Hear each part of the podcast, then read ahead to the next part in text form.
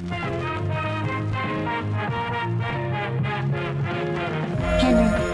remind me again why we can't put you in a gifted school.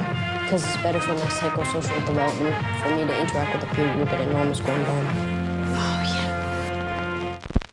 Good morning, everyone. Welcome back to another episode of the Waffle Press Retrospectives.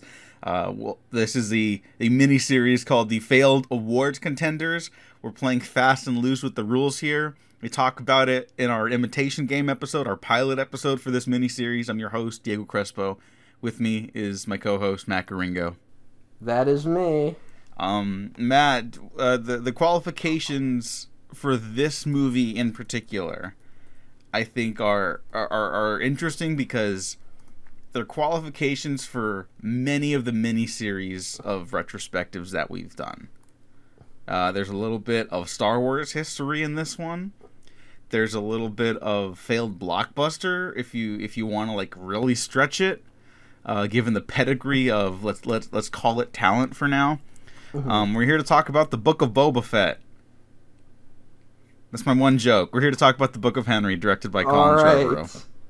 There you go. I have not watched uh, the Book of Boba Fett yet. I, I have also not. Um, I, I I- kind of don't want to watch a fucking uh, a show that's not finished. like I want to wait for all the episodes to be out. yeah, yeah. I, I think we talked about we might do something with it. Uh, we'll watch it eventually. Um, interesting I- stuff to talk about there, at least.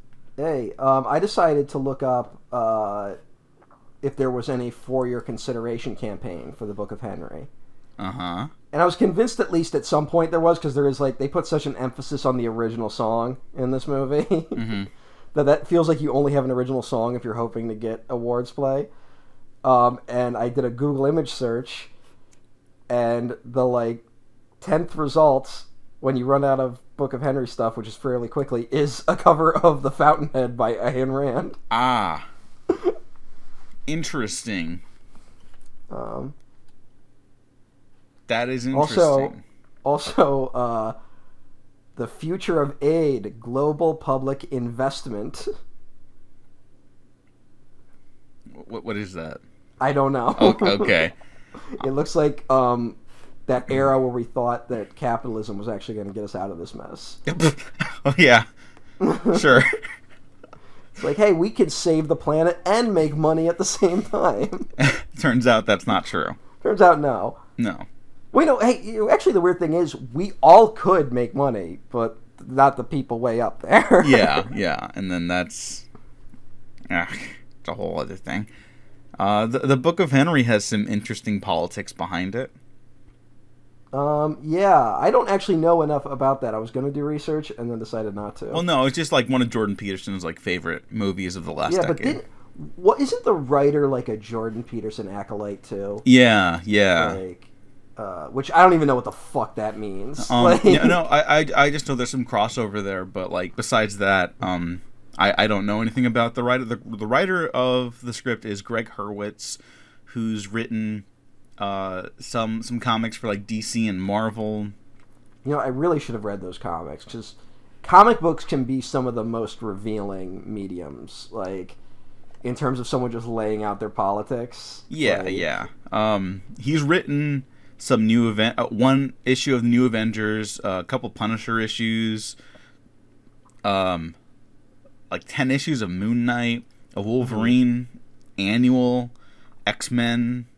Um, he also wrote for the television show V, the the the remake, back in like the Oh, early yeah. 2010s. That show was so fucking bad. Really, That was a terrible show. I didn't I didn't see it. That was one of those ones where I was kind of excited for it because V, the original V miniseries, isn't like great, but it's got like a great setup, you know. hmm So it, it kind of felt like, oh, they could do something with this, and it's one of those shows where like you put it on and like halfway through the first episode, you're like, this is a disaster. Oh, okay. I 'Cause you remember know- like it was uh it was really hyped around because because Lost was winding down in the final Yeah. seasons, and so Lost was I think one of the lead-ins for V. Mhm. Um, and so there was like, and then Elizabeth Mitchell, who played uh, a character in Lost, also like when she left Lost, she went to V, and so I guess there was like, you know, like hype. Oh, uh, this actress is now in this show. Come check it out. Mm-hmm. You know, every like, there's a really interesting like era of primetime television where they're trying to do like the next Lost, and then they're kind of like discovering prestige television that cable's doing, but they just can't quite get there. And now it looks like they've given up on trying that on primetime. Yeah.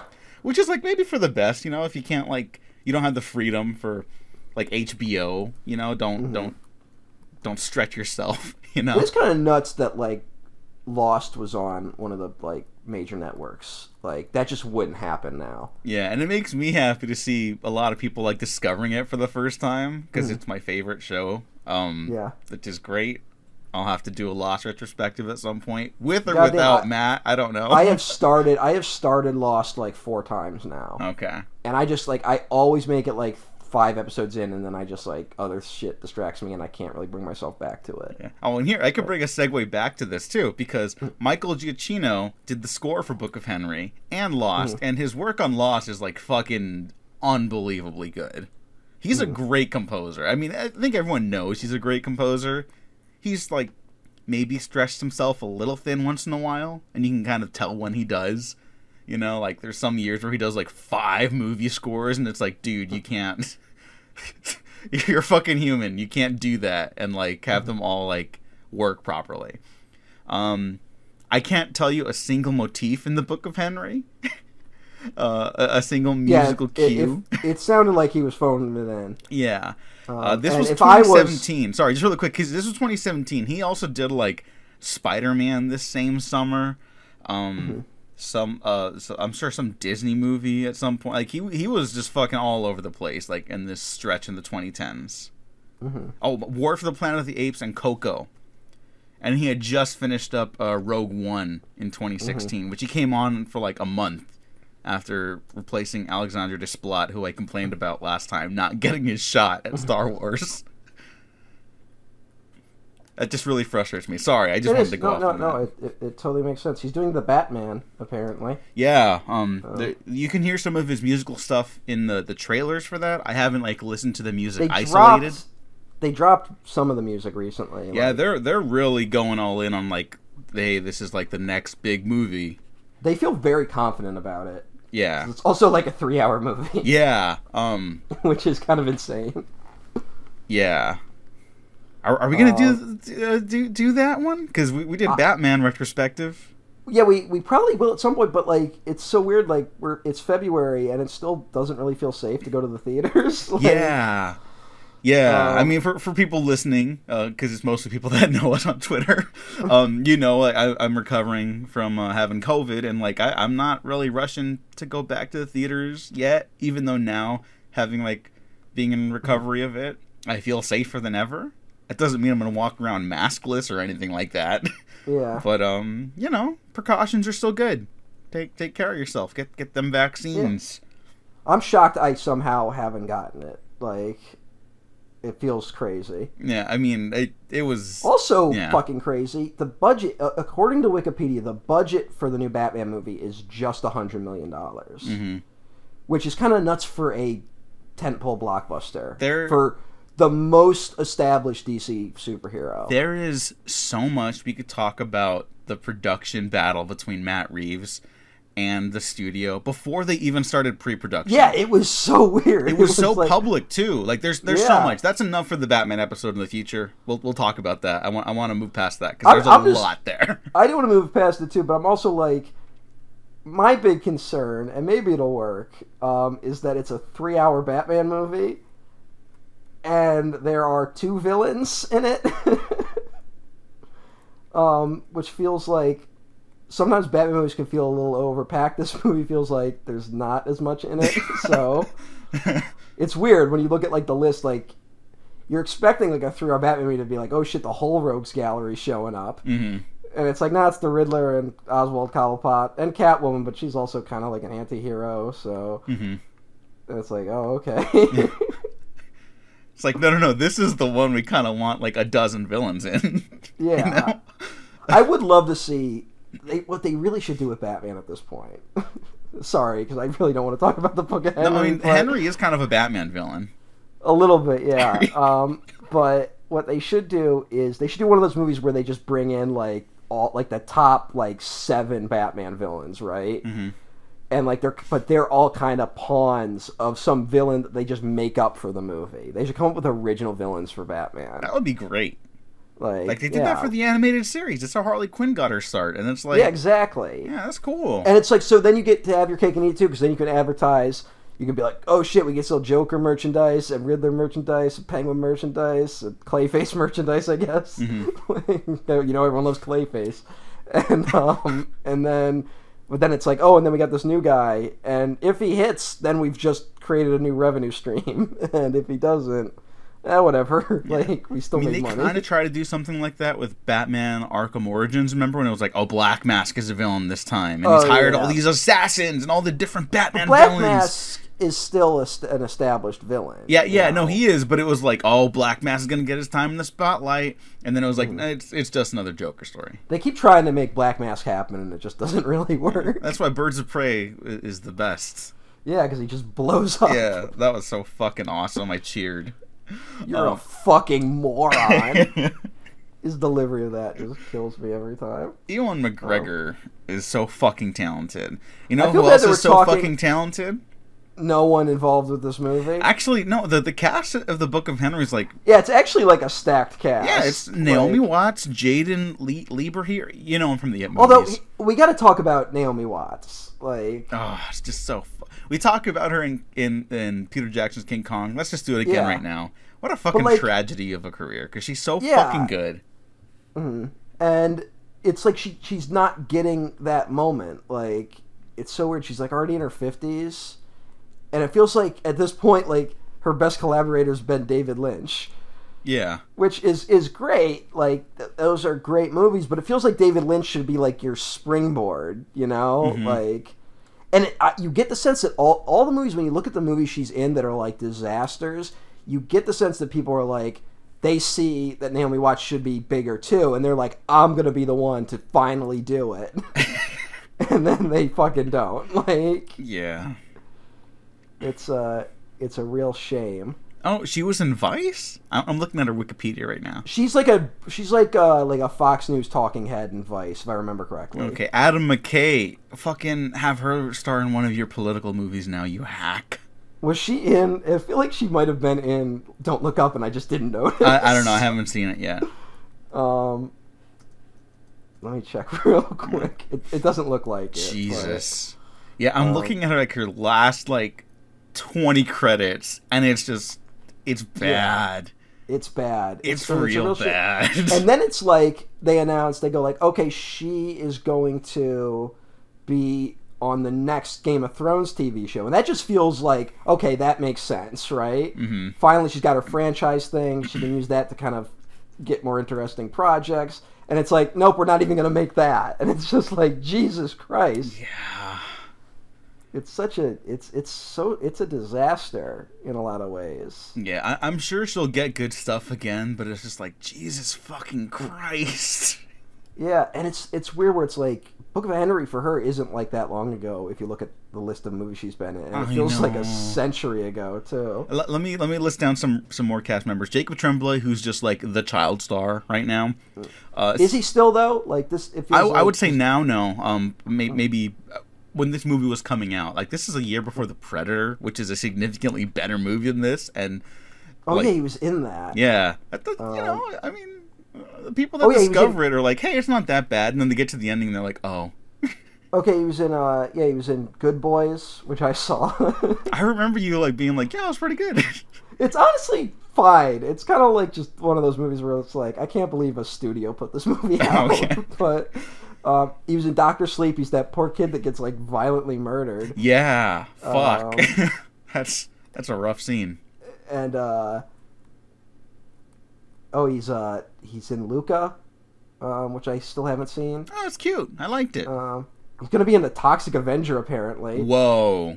uh which sure it doesn't say who it just says he's gonna be in it Okay. um and he's gonna be flounder in the little mermaid movie that they're still making for some reason oh. Oh and he's uh he's damian wayne on the harley quinn cartoon Oh, he's good for him. good That's for a him fun that show. that show better not have been canceled that's a pretty fun show Yeah, no, no, no. They're uh, they're doing season three right now. All right, yeah. I feel bad that we're talking about like comic book shit, like right before we're about to shit on a movie that's like it's an original idea, and it's clearly it's an original idea, and clearly didn't have studio interference, and like definitely came from a very personal place. The problem is that personal place might be a little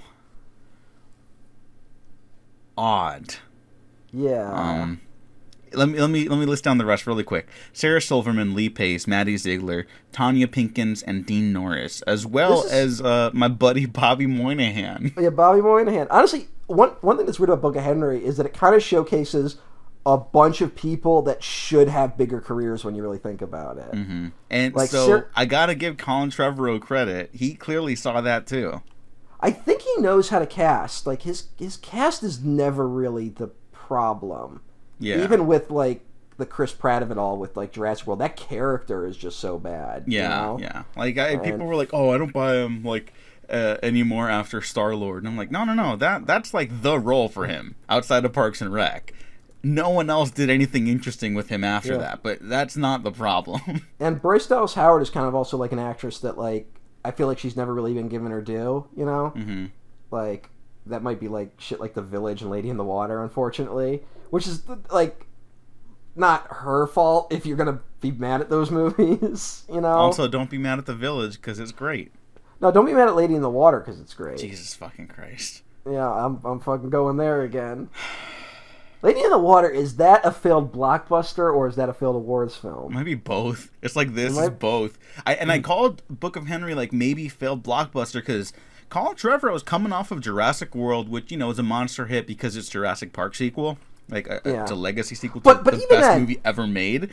And wait, I gotta say, this was him teeing up to do the next Star Wars. Yeah. I read it. I read. Uh, I was. Re- I was trying because I needed some fucking answers after watching this again. I was reading uh, a review of this, and it kind of it had a really interesting ending to the review, and it was kind of like this movie is so bad it's almost like outsider art, except that Colin Trevorrow directed Jurassic World and is slated to direct Star Wars, which makes it all a little less fun. and I kind of agree with those sen- sentiments. Um, but yeah, it's and also the trailer like was big on YouTube. I remember like there was kind of a weird buzz about it where people thought this might be like the next like sleeper hit. You know, Yeah. it's only a ten million dollar budget, so it it like didn't really have to make a lot of money, but it could have been a movie that made like fifty million. You know, hmm and I think that's what people were kind of expecting, and then it didn't even make ten million dollars, and just kind of flamed out like massively. Uh, such a Now, have you fi- have you finally read the Colin Trevorrow Star Wars script? I have. It's bad. Um, but I think people. Here's the thing: the, the biggest crime of this fucking movie is that allegedly this is why he kind of lost the next Star Wars movie, right?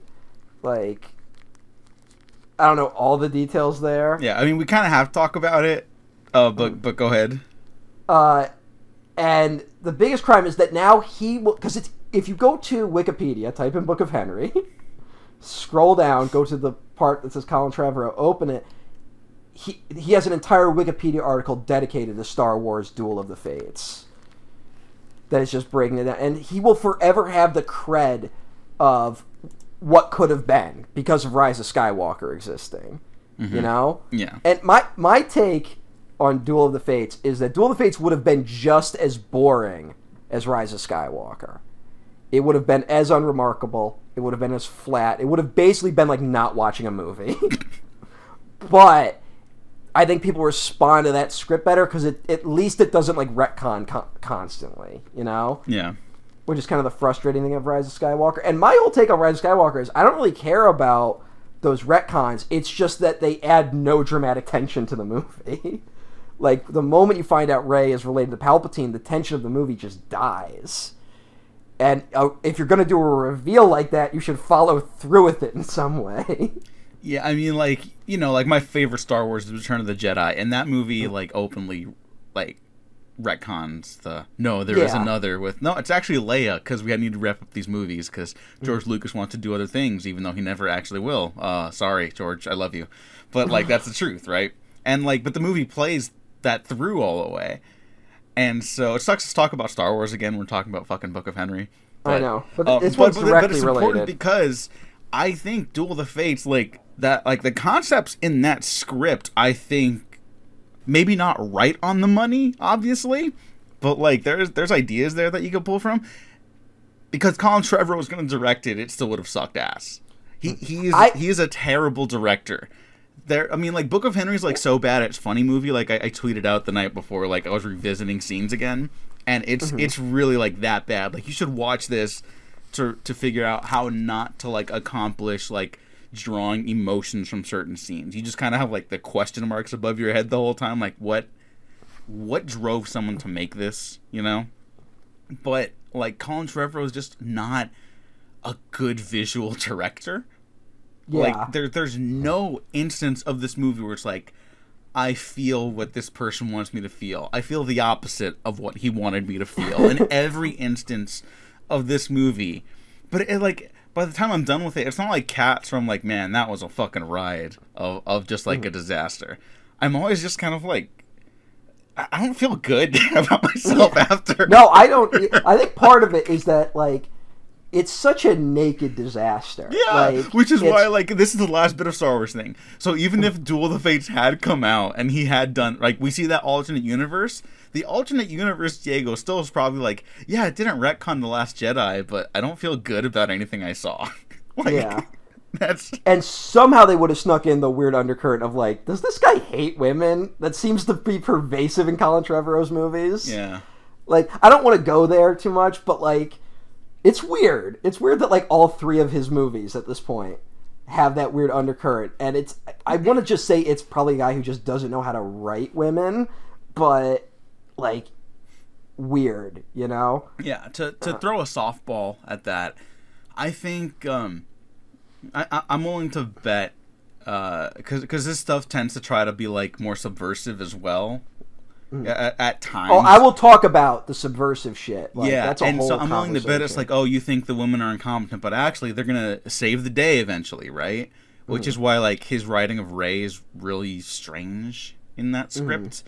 Um, and I I think the same thing happens with Book of Henry because Naomi Watts' mother character is such like just an incompetent like goofball, but she's trying to be like like this movie has a really quirky indie film syndrome, unfortunately. Yeah. you know. But she's she's like she's like a quirky like oh she's a mom who plays video games you know and is like kind of in it. But all the kids are fine. Like she makes lunch for she makes breakfast and lunch for the kids. Yeah. Like they're well fed, they're taken care of. She does bath time with them. Like fucking I it's it's it's so weird and then it's like but then she's kind of framed as irresponsible and it's like yeah, playing video games too much is a when you're supposed to be taking care of your children would be a problem, but the movie never shows like the consequences of it. Mm-hmm. But the other side of that is that we have Sarah Silverman in this movie who's got like her own shit going on, and then she just disappears. She like at a certain point she's just out of the movie, and you're like, what even was that character here for? Like, it it's strange. But I what I when I to go back to what I was saying where I said this was like a naked disaster. Uh, part of it is that there are so many shots in this movie where you can tell what Colin Trevorrow wants you to be feeling when it's happening.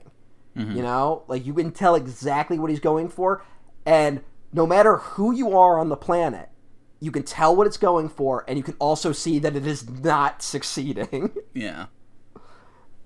Like, especially like the big. I was thinking of uh, the big talent show is like the big moment where you can really see that where like the girls are tap dancing and that's supposed to kind of and they're doing like you know cross cutting with her fucking preparing for the murder and shit. And you're supposed to be like oh it's tense like the tap dancing is. And it's like no it's it's not working at all. And maybe it could have worked in better hands but it just does not work here Uh, um a- another instance of that uh, when when Henry is, is walking his little brother through the campus, right, and who's like constantly bullied, so he, uh, Henry has to kind of like watch over him. When Henry is, sees the the Maddie Ziegler character, the, the the girl that ends up being kind of like the driving force of the the book of Henry conflict. um, uh, th- the Jacob Tremblay is like abandoned, and then like within five seconds, like the entire schoolyard just like descends upon him. Yeah. and it's like it's so funny that that happens but it's also like like oh you you abandoned me how could you do that and then it's like like And then the, the way it's shot is so awkward and then eventually like th- there's a quick insert of like this metal that's Yeah, the crushed metal on the that floor broke. yeah and it's like why like he couldn't get that in any other shots he has to keep doing like these inserts to make sure he has like the coverage of Yeah. what he needs for the story because he can't tell the story properly. Mm-hmm. It's like the conch shell breaking in Lord of the Flies. Yeah. Oh. Oh boy. No, no. This movie isn't Lord of the Flies. Remember, Colin Trevorrow said there's a hat trick to reveal that the Book of Henry has the same structure as Star Wars: A New Hope. You know what? I'm glad I forgot about that. Yeah, glad I, I could somehow- tell you were like trying to softball it, but it's like you hear that and it's just like, what the fuck does that mean? Although I guess Henry's kind of like the Obi Wan. Am I just like breaking your brain right now? No, because it doesn't work at all. No. like it, what what he is saying is ridiculous. I'm like unless he is abstracting it to like the Joseph Campbell like hero myth, like then sure. Oh yeah, I'm, I'm sure that's what he's trying to do. You know, But then like why not just say that? why say Star Wars? he probably sounds smarter. He thinks he sounds smarter. Excuse me. no, but it's the opposite. No, no, I, I know it is the opposite, but he feels that it, it's smarter. That's it. That is a genuinely insane thing to say because. I mean, like the ghost of Henry, like the ghost of like oh, her shooting him like supposed to be. Like I guess what he's trying to say is like when she decides not to shoot him, it's like Luke deciding not to use his targeting computer. But like, go fuck yourself, man. Like, Um, I want to want to shout out the cinematographer Jason Schwartzman, not because he, he does a particularly good job you here. I don't John know. Schwartzman? What was that? You, you mean John Schwartzman? Oh, John Schwartzman. Yeah. Sorry, excuse me. um, he doesn't do like a, a great job here, uh, but he's he's also worked on stuff like The Rock. Uh, and Michael Bay cinematographers, like they mostly just take on his traits, and that's why his stuff always looks good, even if you can't tell what's going on. Um, but he also worked on The Amazing Spider-Man, which say what we want about that movie, and I definitely will for a long time because it's still bad. Uh, that movie like looks really good, you know. Like th- this guy's done a good job on other movies. Sure, I'm not sure you can say that about most of John Schwartzman's other films, though. I mean, sure. There's like Dracula Untold. Remember that one? yeah, looking at his movies, it he's very much a guy where I'm like, well, it was in focus. like, I like Seabiscuit. not- not to yeah, but this you don't go to Seabiscuit and go like, wow, that looked amazing. It's like he's like got Saving Mr. Banks, The Founder, like the Fifty Shades sequels, oh shit. Okay, yeah. I forgot. The Highwaymen, a movie I saw, and like you watch those movies and you're like, yeah, it's fine. You know, like Oh. it's not. You you don't come out of it going like, wow, the visual styling. I mean, did a simple the Paul Feig thriller, uh, a, a simple favor. Remember that? Oh yeah, yeah. I like that one. And like that's a movie where it's like, it's like. The look of it is almost like in direct conflict with what was what's going on. like, so I'm not, not trying to like dunk on the guy. Like he clearly can do his job, but he seems to be about as good as the director he's teamed with. Yeah, yeah. That makes sense. Um, which you know, not again, like not trying to be a dick. No, no, but uh, I, I, I, I'm, I'm bringing this up because I think Colin Trevorrow just like can't now get the, a movie Hey, to work. You know? hey, but guess what? He did Jurassic World. He's doing Jurassic World three, but he did not do Fallen Kingdom. No, Fallen Kingdom. I know you don't like that movie, and I know No, most hey- people don't. Hey, hey, it's a bad movie. It looks a lot better than Jurassic World. Yeah, I will, significantly. I will say that. There's actually mood. There's actually shadows. There's like. It doesn't feel like they just set a camera down and started filming. I was flabbergasted when I discovered Jurassic World was shot on film. When I heard that, Jesus Christ. yeah, when I heard Oh, that back God. in the day, I was that that was one of the first realizations where like, oh, it doesn't matter how you shoot a movie. Like it, it really doesn't. It matters like Yeah. how you use the tools you have. Mhm. Cause holy fuck. That movie Yeah. does not. It looks nowhere near as good as the Was original this Jurassic shot on World. film? Jurassic Park, excuse me. um, oh, you know what? I I don't know. Let's let's find out. I mean, saying cinematographer, like that can mean it was shot on film. well, the new Jurassic World isn't isn't shot on film. I don't think. Yeah, because Hollywood for like two years was like, we're back to film, and now they're like, no, we're not. Yeah. So, Uh, it was shot on 35 millimeter film. Yep. oh, the waste. What a waste. What a waste. My God. Ugh. I I I hated this.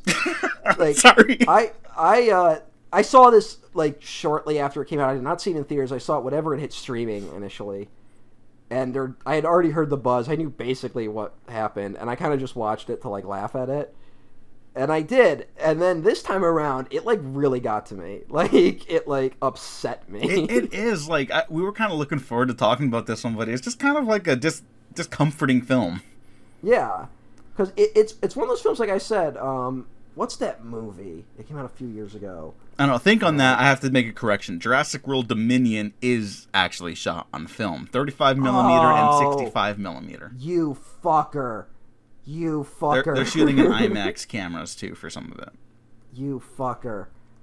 Um, all right, the movie. Remember, I think I brought it up before. Nocturnal Animals.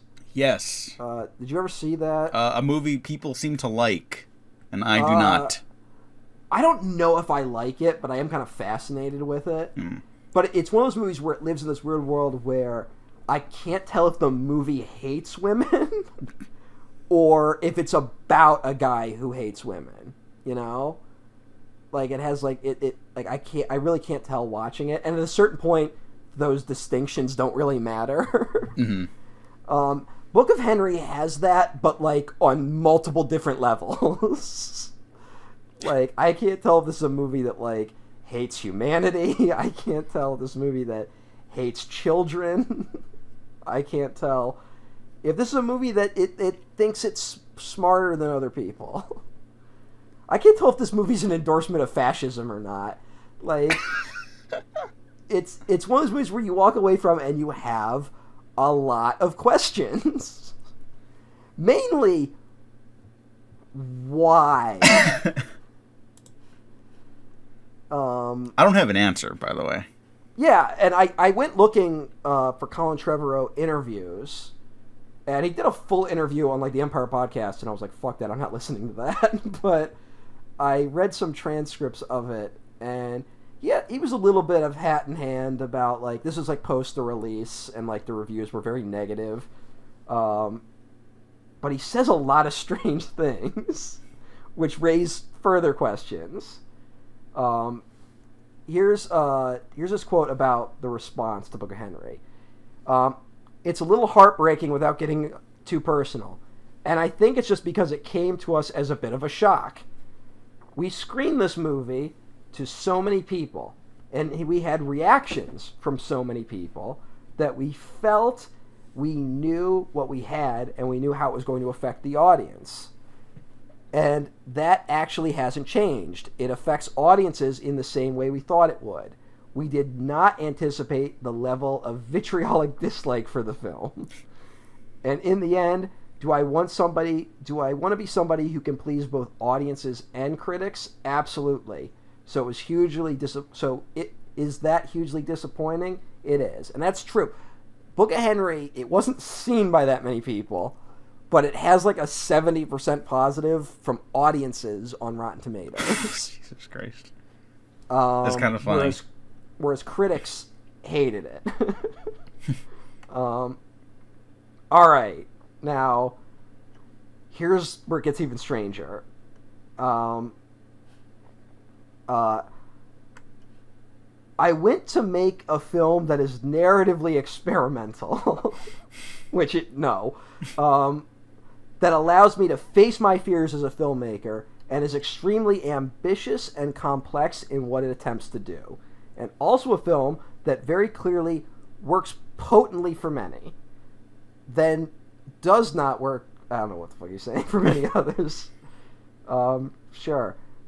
I'm not going to say that this is some kind of movie that this is some kind of movie of the future.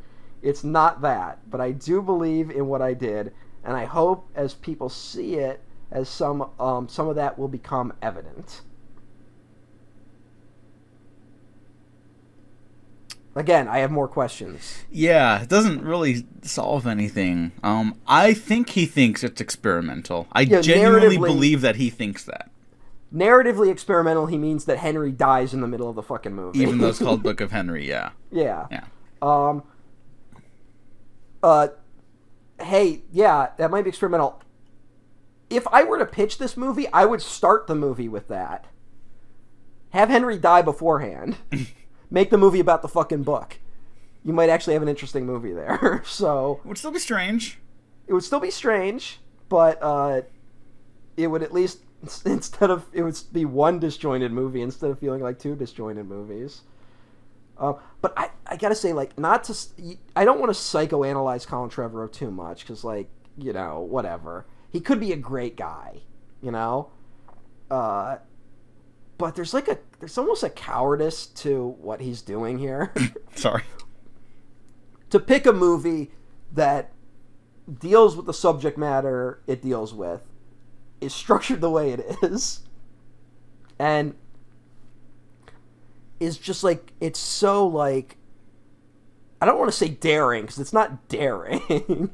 it's just shocking that these elements are put together. it almost feels like a cop out. So when the movie isn't received well, you can be like, "Well, it's because I was da- I was being a daring filmmaker," you know. It's like those comics who like when they are bad, they go like, "Well, people just couldn't handle my comedy," right? Yeah. What's the, Like- who the fuck was that? Jim Breuer right now. Jim Breuer, who hasn't been relevant in about twenty years. Yeah. uh, Rob Schneider is like the, the, the patron saint of that attitude. um, and Ricky it's a way Gervais. of Ricky Gervais. I mean, it's a way of comedy to have its cake and eat it too, where it's like you can feel like you're being daring and challenging people and doing all sorts of crazy shit while not doing that. and then any criticism that comes your way. It's it's wanting to be philosophical and deep without ha- facing the consequences of challenging people. You know, like this isn't this isn't a movie that is going to divide the audience. like, Well, some some people do like it. Um, Yeah, mostly, like, mostly here, here's the thing. Mostly people who are either on record or behind the scenes working with Colin Trevorrow, and I don't mean nefarious. I just mean like business friends, some people who've like written with him, which is fine. You know, you want to support Wait. your friends, but it's very funny. I mean, that would be a fucking hard moment. Yeah. Like, I got to be honest. I would like if you came to me and were like, "Here's my new film," and you put it in, and it was Book of Henry. like, that's a real like crossroads moment. Like, I want to say I would be honest. like, you got like honesty's the best policy, but I don't know, man. Like, Well, one of the the fucking the his, his buddies who who praised the film and and said it's going to be like a, an underrated classic in the future, which is not true, by the way. Uh, Also, like I mean, they were really going to bat for him publicly during this, and it's because they got the the job writing on that Jurassic World animated series on Netflix. But they were like, oh, and I saw people complaining about like the woman getting killed in Jurassic World, and it was like it's so clearly like a subversion, and they were just really railing against it, and I was like, geez, like you got the you got the job, dude. Just you don't need to go that hard publicly about it. Oh, Like, yeah. And also, you're- fucking- it's a little weird when you go out and do that and you're just saying what the director said. Mm-hmm. Like that's what Trevorrow basically when, when people complain about the woman dying in Jurassic World, uh, he said, "I did it because it subverts expectations," which it doesn't really. Like, does does any- does anyone really understand why that death just hits poorly? because it's played comically and then she just ends up dying when it's it plays out like a Looney Tunes logic, you know? And like in, in a Looney Tunes episode, like imagine Bugs Bunny going through that, right? Uh huh. Bugs Bunny winds up being okay at the end of that, and that's the joke where it's like, wow, that was fucking crazy. But in the Hmm. movie, she just dies by getting drowned, uh, like by eaten alive. pterodactyl, and then the pterodactyl is drowning her is eaten by a by the mosasaur. Yeah. who en- ends up being the hero at the end of the film. So it's like, what are you saying with that?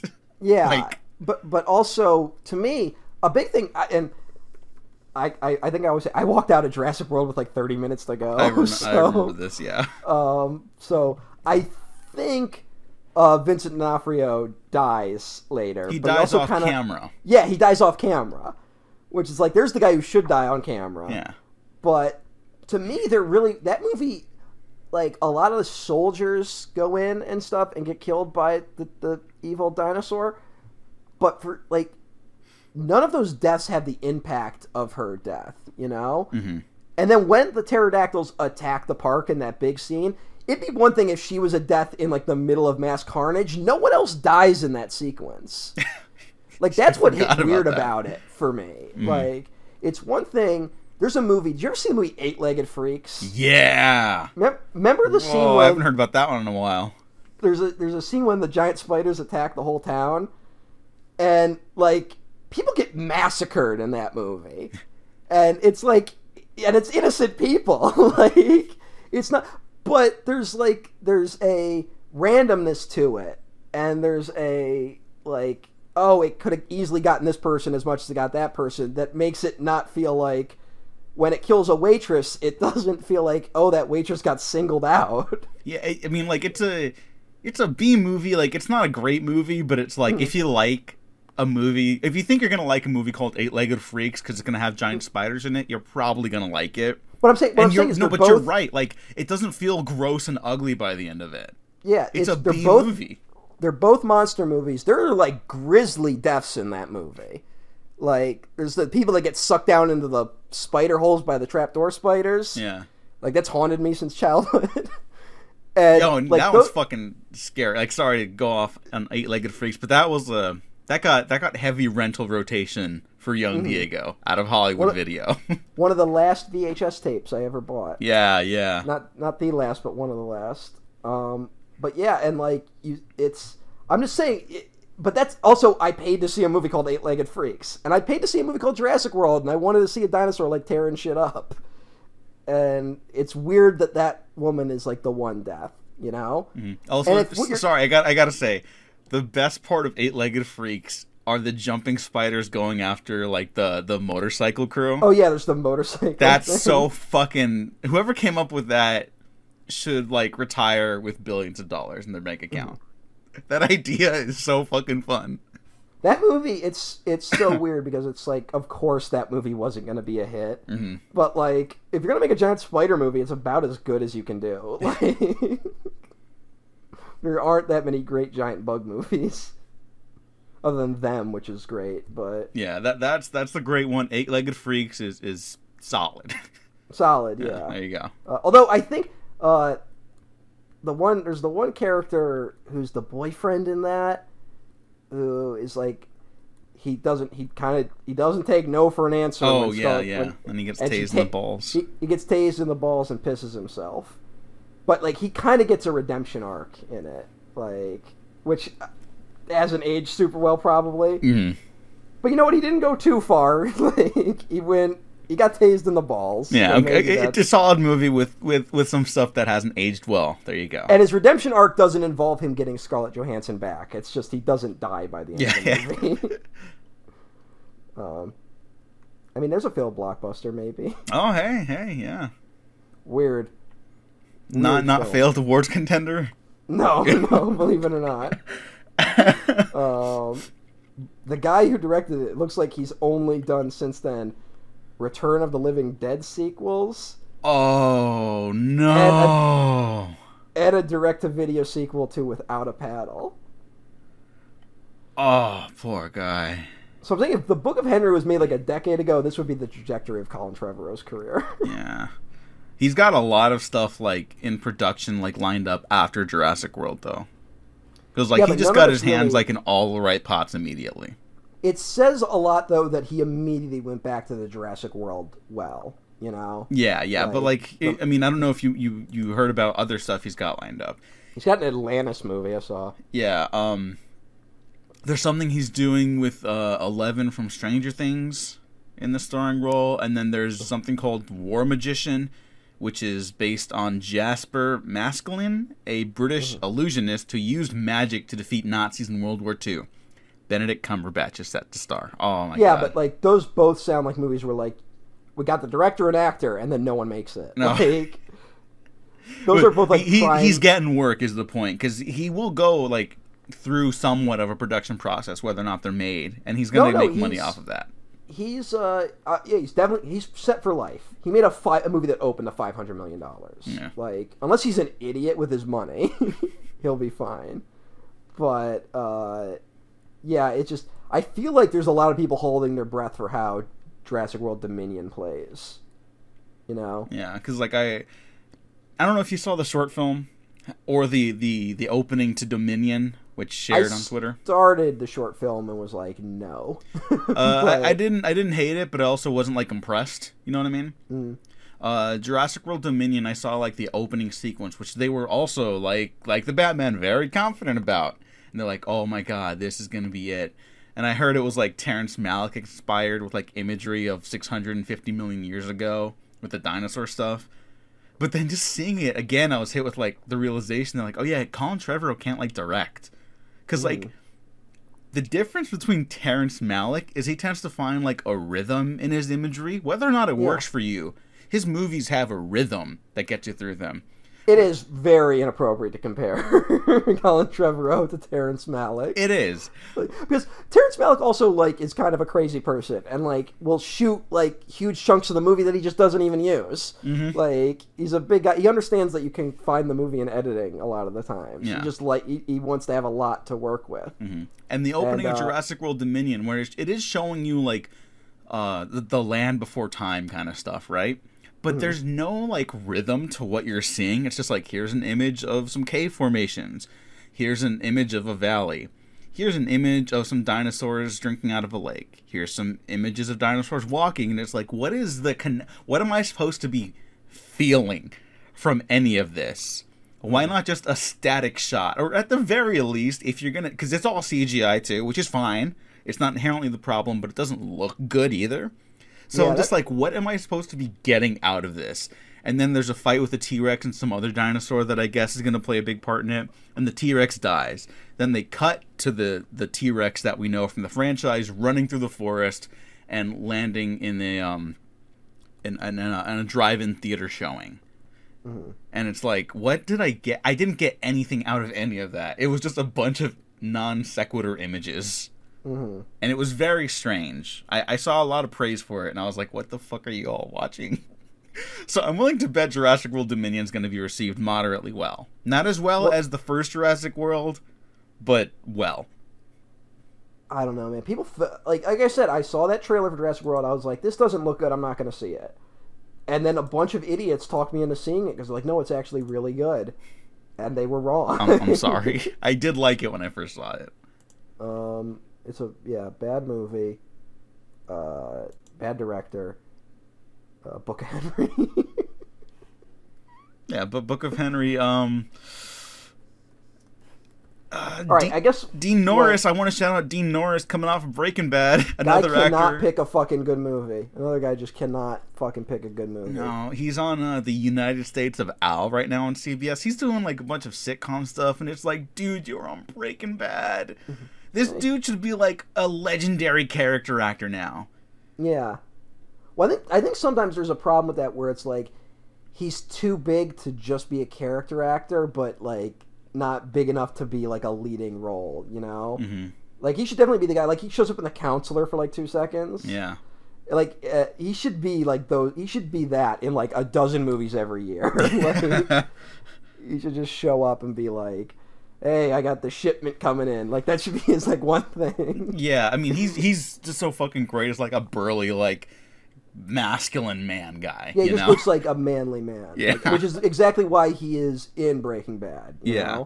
Because that's like the whole thing with that character is that like he's like the masculine ideal next to fucking Walt, who's like feels very insecure Yeah. about it. And and fucking goddamn, it always breaks my heart. Um, spoilers for Breaking Bad. but in that last season when they when the final showdown's happening, and Hank says to him, he's like, "You're the smartest guy I know." Eh, But you can't realize he made up his mind two minutes ago. You know, like Yeah, goddamn, what a fucking show. Yeah, like I just realized how much I miss catching up with those characters. Mhm. it's a great show, and people like are kind of dunking on it lately, and I do not stand for it. But I do not stand. He was on a show called Claws. I've never heard of that. he played Clay Uncle Daddy Husser on the TNT series Claws. wow, that is an incredible name. That makes me want to watch the show. Yeah, that's it. That's interesting. um, Oh, I forgot he popped up on an episode of Better Call Saul, which they've been doing a little bit.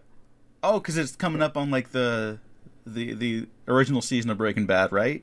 Yeah, I, well, I don't know if it's going to go straight into that. The Better Call Saul thing's so strange, and you kind of just have to ignore it because it doesn't make sense at this point. Okay, okay. I haven't seen any of it, so Better Call Saul's great. yeah, I, I, I've heard gonna- a lot of great stuff. So I, If I'm- had to throw like my hipster like side myself down, I would be like Better Call Saul's kind of better than Breaking Bad. okay, I mean that's totally plausible. Plot At least- plausible. there you go. I would say like the, the, I'm more interested in where Jimmy McGill is going. Saul Goodman. Um, spoilers: his name's Jimmy McGill. I think they revealed that on Breaking Bad, that his name was really Jimmy McGill. I think so Um, too. Yeah, I, that but- was yeah, that was a thing. Yeah, um, but his arc is more interesting than uh, fucking uh, what's his face? Waltz, Heisenberg. Walter White, Wal- yeah. Heisenberg. Um, but hey, good shows, good shows out there. Yeah. Uh, also, Dean Norris was in Total Recall, and I know Yeah, the Red Letter in- Media guys just brought it up, but that's a really good fucking movie. You should watch Yeah, that. he's, he's also in Starship Troopers. Oh fuck yeah! Yeah, See, Paul Verhoeven knows what the fuck. To... Paul Verhoeven's Book of Henry. now there you go. There, there you go. Solved everything right there. I don't think so. There's nothing in this that really works. I'm like I'm No, he would have a- made Henry into like a fascist or something like that. Well, yeah, that's that's my my take on this is that like Henry like grows up to be Lex Luthor. Yeah. You know, like he grows up to be one of those people that like a programmer who believes that programmers should actually run everything in the world. And then Paul Verhoeven would lean into that, and he would be like, "I wanted to show what it was like to grow up in modern fascist America." You know? Also, he would uh he would play up the Jesus imagery even more. Yeah. And then he, he would have uh, a, a bunch of ton. topless women throwing themselves at uh, at Henry at some point. Yeah. So Sarah Silverman, because there is that scene in this movie. Oh yeah, that does have. What a fucking. This movie's evil. I'm sorry. We were trying to softball it, but it's like making me angry now. You were kind of hyping that you might have had a take on it. And I was No, no. My, my my one take is that like Colin Trevorrow has like interesting ideas once in a while. Like I really do think Duel of the Fates. Like people are hyping it up as like oh the uh, the great unmade Star Wars movie. I don't think that. I do think there's more interesting ideas in that than uh like like obviously Rise of Skywalker. I, I think there's a lot of directions you could take from there. I think Fallen Kingdom, the Jurassic World sequel that, that a lot of people don't like, um, has a lot of interesting material in it that was mined properly by a real good filmmaker.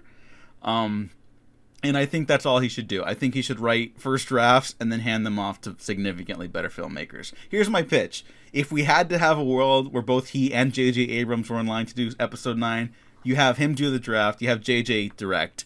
You don't let them um, mix. I think in those are two forces that you just can't really put together, which I also think is the problem with Rise of Skywalker. Like, I mean, the wrong people were lined up for that. Very clearly, Yeah. it should have been Matt Reeves, in my opinion. But fairly, fairly clearly, they should have just locked down fucking what's Rian? Johnson, I know, I know, but the fucking Bob Iger with the we need to make this movie so I can end my tenure as the god who made four billion dollar movies in the same year. They really, yeah, they really should have just, you know, they should have, they should have done anything else. Yeah, they should have waited, frankly, Yeah, that, that that's because then co- then COVID happened, and they would have had to wait even longer. So they would have had time with like a script. well, because that's the thing. Again, we really shouldn't talk about Star Wars this much. No, no, no. It's Book of Henry is bad. Um, it, it kind of has this legendary quality of its badness, and that's all true. Uh, Hmm. Watch it once if you want to know what not to do with making a movie. Um, be prepared to feel gross after. There you Well, go. let's talk about the movie a little bit. Let's actually talk about it. Okay. All right. So, in the myriad of questions we have about this movie, so where did where does a movie like this come from? And when I say that, I mean, you know, like if if you have an idea for a story, like what was the, what was the imp- impetus of this? What started it? And I, I wrote down like, what if you like what if you could come up with the perfect murder? There's there's an idea for a story, right? A lot of people have written that. A movie that is like, here's how I would get away with murder. there are plenty of movies out there that have those plots. But then it feels like, what if a kid came up with the perfect murder? And it's like, okay, like that's an idea, right? Mm-hmm. Like I, am trying to like, I'm trying to boil Book of Henry down to like page one. Like, what are you going into page one with, right? you don't just start with the fucking speech Henry does. you, you you you start from a different. And then I was like, well, what if your kid came up with a perfect murder? Like, okay, so it's told from the perspective of the adult. What if you found out your kid had come up with a perfect murder? and then on top of that, I was like, what? And then it feels like almost, what if you found a kid's notebook, and in the notebook it had the answer to how to commit the perfect murder, right? Mm-hmm. Is that what this movie was like? Is that where this came from? I just want to get like to the origin point, you know? like I don't know. It's it's, it's very strange because like that's another thing I thought of when I was watching it too. You know, like when you start writing, like sometimes your first drafts are not going to be great, and that's totally fine. That's what the first drafts are for. It's Yeah. to get the idea out there. It's for it to exist. But when watching it, you know, like sometimes you're reading a first draft and you're just like, where is this going? And then you finish it, you're like, I see what you're going for. Now I need to like craft that to make that momentum Yeah. happen at the beginning instead of page 30 or something, right? Well, no, I literally, I was, I was just going through something. I just finished writing something yesterday, and uh, like I went back and I knew it was bad because it was a first draft. But like I just was like, gotta power through it. And like reading it again, I'm like, I can cut the first third of this fucking thing, and that's what I've been doing. Yeah, and like personally, I've I've also got something like that that I'm very passionate about, and I was like, okay, this ten page scene could be a two page scene, you know, stuff like that. It's normal. Book of Henry doesn't have that at all. Yeah, again, again, it, it's like it's there's one thing where it's like yes, it's a sloppy first draft, but I can't even see like what you were trying to go for. You know, hmm like at most you want to say that this movie is like a satire of those movies about bright children, right? Yeah, Like that's like, but it's it's too. It hits too many of those beats in an unironic way. but now that- does it hit those beats because of Colin Trevorrow? That could be completely plausible, you know. it, it entirely plausible that maybe this was written as like a dark comedy, which like I've heard that take go around, but I do not see it because also the dialogue is really bad. Mm-hmm. I think the it's unappreciated how bad the dialogue is in the, is in this, and I think it's overshadowed by the lazy visual shorthand of the movie. but uh, again, it like it's um, I am cribbing. There's a, a a really good video on YouTube I saw a, few, a while ago by a guy named Foldable Human. Oh yes, He did a breakdown on of Henry, and he points out like very specific things. Like there's like a narrative problem here where the writer knows Henry is going to die before the audience does, right? Mhm. So Henry is witnessing things and taking notes on things before he realizes he's going to die. so it, it affects. It doesn't make sense when you break it down. hmm and it's it's just like this movie's full of that. Like none of it structurally really makes any sense. And like I said, I almost feel like the better version of this movie, not to go back to my thing, which is just like the better version of this movie would be like you start with Naomi Watts, her son Henry has just died. And she is not getting over it, right? hmm like and she's doing a bit like it's like there's a mourning process which is understood and because this movie has to condense that to like a 10 minute scene not even i think it's maybe five minutes of her mourning loss of henry it feels a little gross when it's like hey you should be getting over the loss of your kid and it's like no it just happened and also if i'm if i'm paying to see this in theaters i probably went in not knowing that and i'm probably equally as shocked as she is mm-hmm. so yeah, it's a little it's a little weird. I would just start like her son Henry's just died. She isn't getting over it. she's going through some of Henry's old things, and in in his room, she finds a book that explains how to commit the perfect murder. Right. Mm-hmm. And it's kind of like this shocking, like, oh shit, I didn't really know my kid. and then the trouble is, like, all right, so you find this book. Most of us, believe it or not, do not have people in our lives that we want murdered. in our immediate lives, I guess. yes, maybe I'd go back in time and take care of Hitler, but he's been dead for a while. So, like, there's uh, most of us are not in a situation like that. So you also have to have that element, which is the thing this movie really drops the ball on, which is that you got to kill your neighbor to save a girl from an abusive relationship, right? Mm-hmm. Uh, so it's so like you could find you could have that story where she finds a notebook. Here's how to commit the perfect murder, and then like, wow, my kid had a lot going on, and then you put the book away, right? Like, because most of us don't want to murder people, and so maybe you could rewrite it. Maybe it's like, maybe she's the victim of something. You know, the mom, something that she's kept hidden from the kids Maybe the husband's a piece of shit. He comes back into their life. He's going to take the kid. And it's like, oh, that's a problem. And it's like, I can't think of any way to stop this guy other than to kill him, right? Yeah. So now I'm going to use my kid's book to kill my ex husband. But even that is like, that's a weird plot. yeah, yeah.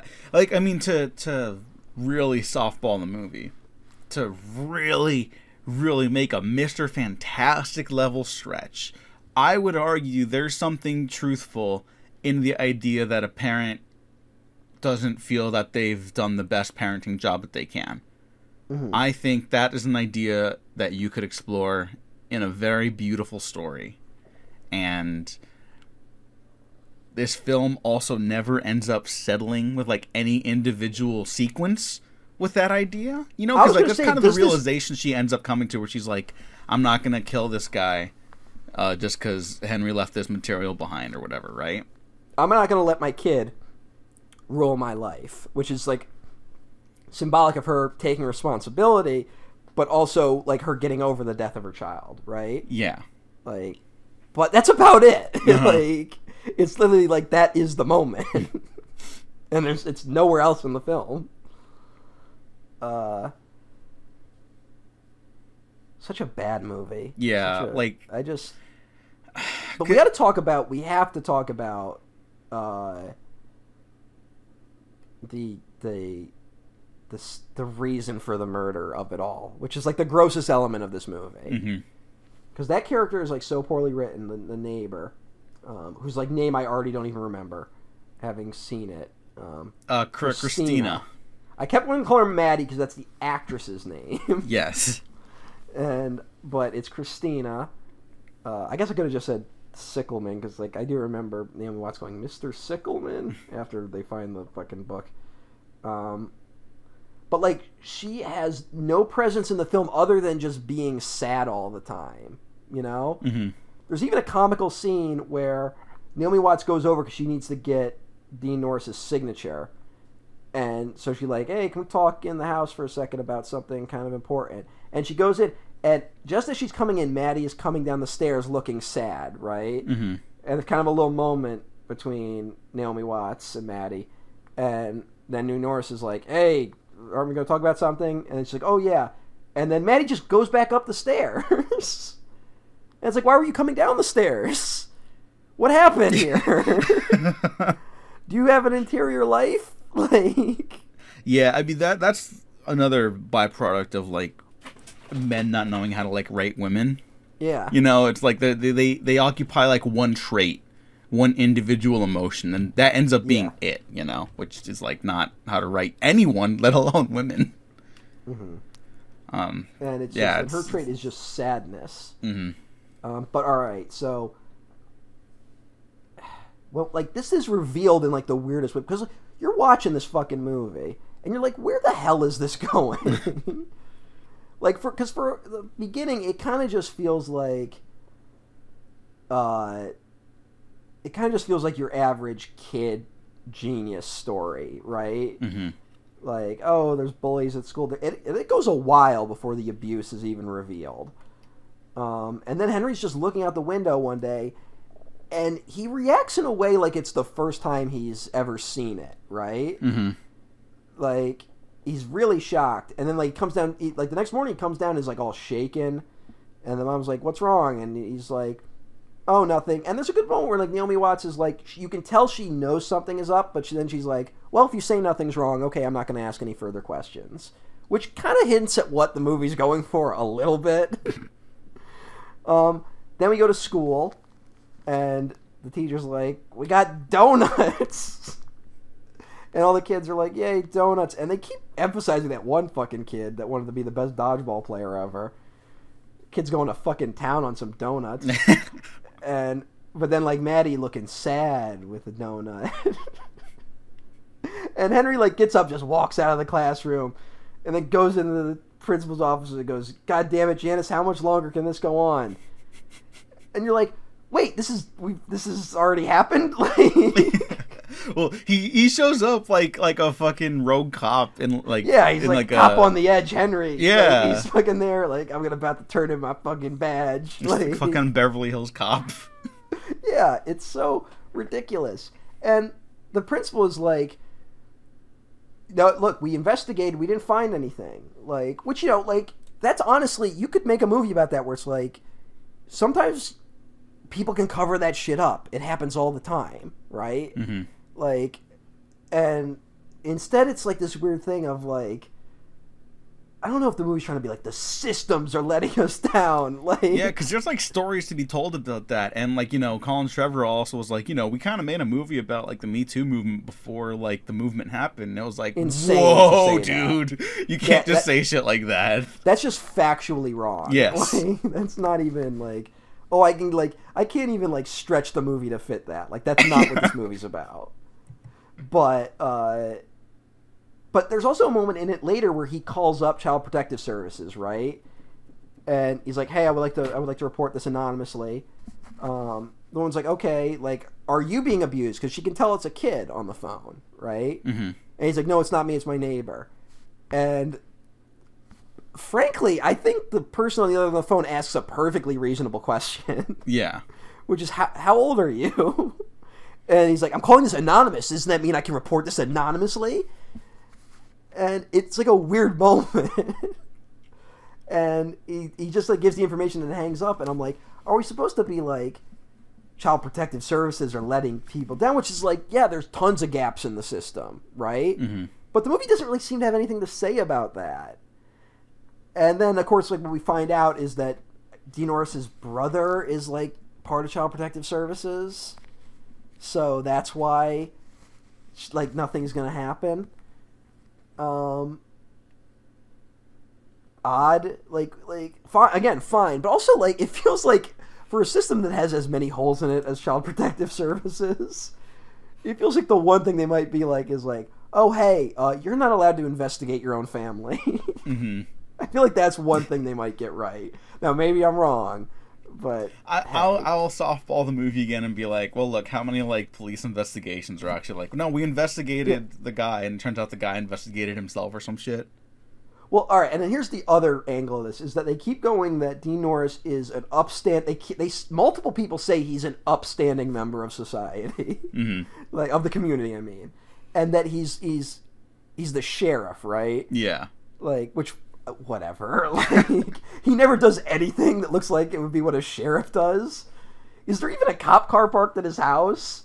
Look, again, let's softball the movie and say that was intentional. It still doesn't focus on the fact that he's not doing anything. It's just Yeah. the movie's not covering that material. But then, like, here's the scene that's kind of like darkly hilarious for me. So, like, we've set up this thing. He's abusing this girl, right? Now, we don't know if it's sexual abuse or physical abuse, right? hmm I think the movie is leaning towards physical abuse, but you should maybe spell that out a little more. Yeah. Just because the other is, like, even darker. Um, so then there's, like, the scene in it where Naomi Watts sees the girl and she's like, "Oh, hey!" hey. She, and she tries to give the medal because the fucking kid's medal broke, right? So here's a medal I won for dancing. He can have that. No kid's gonna feel weird about that. And um, and she's like, "Oh, thanks," and they do like a handshake. That's like kind of cool, right? Mm-hmm. Show that they like each other, right, man? and uh, Dean Norris comes over, and Naomi Watts is like, "Oh, I bet you're excited for your daughter performing in the talent show," and he's like, "Eh, you know, I I can't really, I don't really care for that kind of stuff," and it's like. So the guy's an abuser. We know he's an abuser by this point. But the movie also felt the need to point out that he also doesn't like that his kid dances. Like, why are we doing this? Like, this would be something you reveal before you find out he's an abuser, you know? Mm. Where it's like, man, there's something up with Mr. Sickleman, like, because he's kind of a jerk about like the leaves, the leaves, you know? Yeah. where it's like a dick move, but also like not unfair, you know, to be like, and he, he honestly kind of did it like, hey, look, just take care of your lawn so the leaves don't blow into mine, right? Mm-hmm. Which is like caring about your lawn. That's like a suburban thing. Like, who gives a shit? But whatever. It's a weird thing to get hung up on. We see that he's abusing her, and then we have this added scene of him being like, eh, fuck talent shows. It, it's, like, why it's is this- comical? why is this here? It would be better if he was like really involved in her life, you know, as like a cover of like, oh, everyone likes Mr. Sickleman. He's like, like, hey, I got the leaves on your lawn for you. And it's like, wow, Mr. Sickleman's really great, and he's actually hiding this dark secret. That would be narratively more interesting. Instead, they did all this bullshit shorthand of like, yeah, take care of your lawn, lady. Yeah, talent shows are for pussies. Like, what the fuck is this? Well, it's it's the person who wrote uh, Jurassic World. No, no, actually, no. That's right. It, it it was not the person who wrote Jurassic World. Yeah. Gregg Hurwitz. Just um, I don't know. It's it's it's a strange film. It's kind of incredible that it exists, and the miraculousness of it stops there. Are you trying to wind this down? Because we are not done here. Oh my god! We got a lot to litigate about this fucking movie. Really? Do we really? Yes. Well, 'cause there's so much in it that I don't understand why it's even in the movie. Yeah, but I mean, the, the whole movie, I just question its mere right. existence why are the bullies? Why are the bullies picking on the kid? because What he's is that? small. Like, That's it. look, kids pick on other kids for a lot of bullshit reasons, right? hmm Like, it doesn't make sense. Kids can be really cruel. There's nothing here. and why are they frightened of Henry? I, I have no fucking idea because Like- he's a fucking psychopath. Can Henry do the like fucking uh, Robert Downey Jr. Sherlock Holmes thing, where like he can, he can anticipate the punches coming at him with his genius powers? Like now that would be a movie. that, yeah, it would. It totally would. It's like here's the thing: they could have doubled down on a lot of this stuff, and it would be like a wild movie. Like it almost feels like, in a weird way, Trevorrow got a little gun shy. Like he was afraid to go too far with some of it, but not the abuse. Apparently, No, um, you But- can always tell when a filmmaker is kind of like hedging their bets a little bit, or like they're not going as far as they need to with the concept or like a film idea, right? And th- that's why it's so strange that the movie's like so bad, but you still feel like God, you, you could have made it like a full on like disaster piece, and it's not. It's just like a, it's a cautionary tale of like ego. I think it's it's, it's it's, not like, like, it's- yeah, it's not cats. it's one of those things where we go like, all right, you want to do the dark child genius movie, right? Like I said, like I guess the like one sentence version of this film was like, what if a kid came up with the perfect murder? Like that's a weird setup, but like sure you can take that in a lot of different directions. None of those directions cross over with this movie, really. Mm. Like none of that is really here. Um, all right, so the fucking they oh they call uh, the kid uh, Jacob Tremblay. They call him a nothing when they're beating him up. Yeah. Like Is and, that and then the, they they call Henry like, "Oh, at least you're smart. He's nothing." And it's just like Jesus.